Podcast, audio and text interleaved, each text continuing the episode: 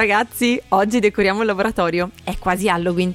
Ho trovato delle ghirlande di zucche, ossa e teschi per decorare la porta e anche delle caramelle a forma di ragno per chi passa a trovarci. E mm, se vi chiedono sono alla liquirizia e al cioccolato.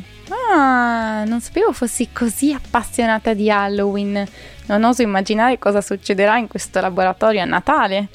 Beh, eh, comunque passando alle cose più importanti, abbiamo una buona notizia per te. Proprio oggi è passato il prof Fergus, un archeologo tedesco, per portarci dei campioni di ossa che provengono da uno scavo archeologico. Nanotecnologie, Nano da giardino, nanometro, nanorobot, nani della terra di mezzo. Nanomè, storie di un ognomo dentro la materia. una lettura al microscopio di Lucia Zanetti e Giulia Moro. Ma che stai dicendo? È uno scherzo? Oddio, è perfetto con Halloween. Un archeologo? Sì, hai capito benissimo. Il prof Fergus si occupa di studiare una popolazione primitiva, i cui scheletri sono stati ritrovati qualche mese fa in una campagna di scavi in Turchia e ci ha portato alcuni campioni da studiare al microscopio elettronico. Guardiamoli subito. Oh sì? Ah, aspetta, ma qui c'è un altro diario di Nanomè. Leggiamolo prima di studiare questi nuovi campioni. Ciao ragazzi, oggi vi racconterò un viaggio nelle ossa durato tantissimi anni. Per prepararmi a questo viaggio ho dovuto cucire delle nanoscarpette da arrampicata e mettere nel mio nano zaino tanti nanometri di cordino, dei nanomoschettoni e un nanocasco e persino delle viti da ghiaccio. Prima di partire mi sono dovuto allenare a rimanere sospeso, gambe penzoloni, attaccato a una corda e a saltare da un punto all'altro. Per fortuna non soffro di vertigini. Ma come mai ha dovuto prepararsi tutte queste attrezzature? Sembra debba andare a scalare delle pareti di roccia. Non mi aspettavo che le nostre ossa potessero assomigliare a un parco avventura. Ma come? Non lo sai che le ossa sono vuote? Le ossa assomigliano a delle spugne. Sono formate da diverse componenti. Una si chiama matrice ossea ed è un'impalcatura di fibre che in effetti potrebbe ricordare un po' una parete da scalare piena di buchi. Tra queste fibre ci sono sali di calcio, fosforo, magnesio e altri elementi. Questi sali donano alle ossa una caratteristica che le rende diverse da tutti gli altri tessuti del corpo umano. Sono dure e resistenti agli urti.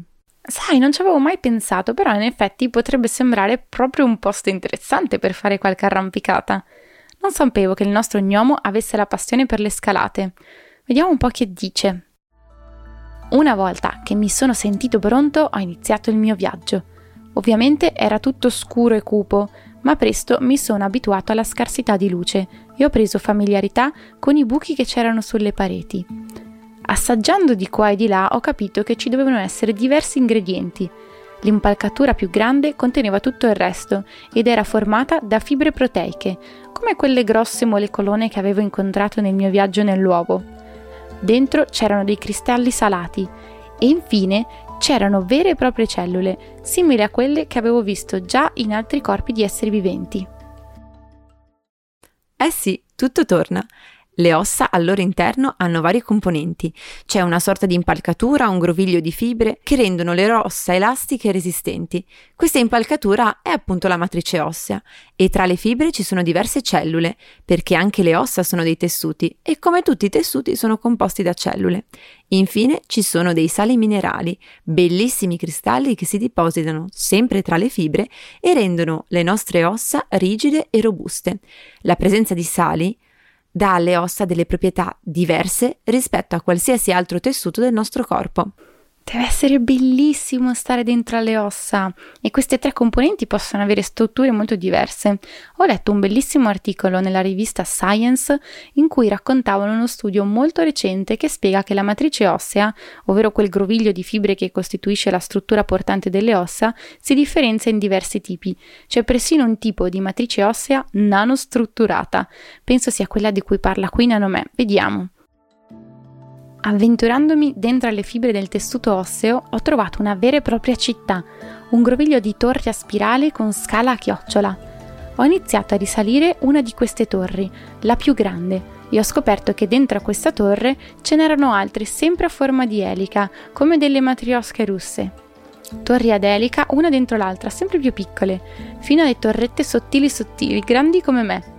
Ho abbracciato le torri più sottili e mi sono arrampicato ancora più in alto. Ma queste torri sono altissime! È straordinario. Quindi queste torri di torri sono i diversi tipi di matrice ossea di cui parlavi prima, giusto Lucy?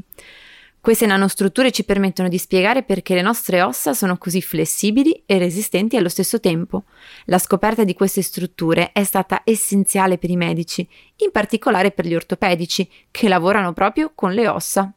Eh sì, infatti ho sentito che per riparare le ossa si possono utilizzare dei nanocomposti e gli scienziati hanno utilizzato le ossa come modello per creare nuovi materiali.